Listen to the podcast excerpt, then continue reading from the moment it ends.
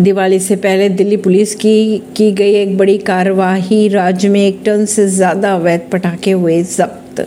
राजधानी दिल्ली की अगर बात करें तो राजधानी दिल्ली में सुप्रीम कोर्ट ने पटाखों पर रोक लगाई हुई है।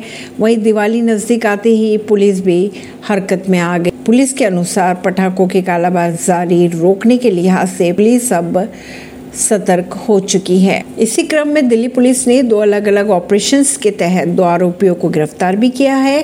साथ ही दिल्ली पुलिस ने राष्ट्रीय राजधानी में बैन पटाखों का कारोबार करने वाले एक रैकेट का भी भंडाफोड़ किया और एक हज़ार एक सौ चार किलोग्राम के करीब अवैध पटाखे बरामद भी किए। परवीनर सिंह नई दिल्ली से।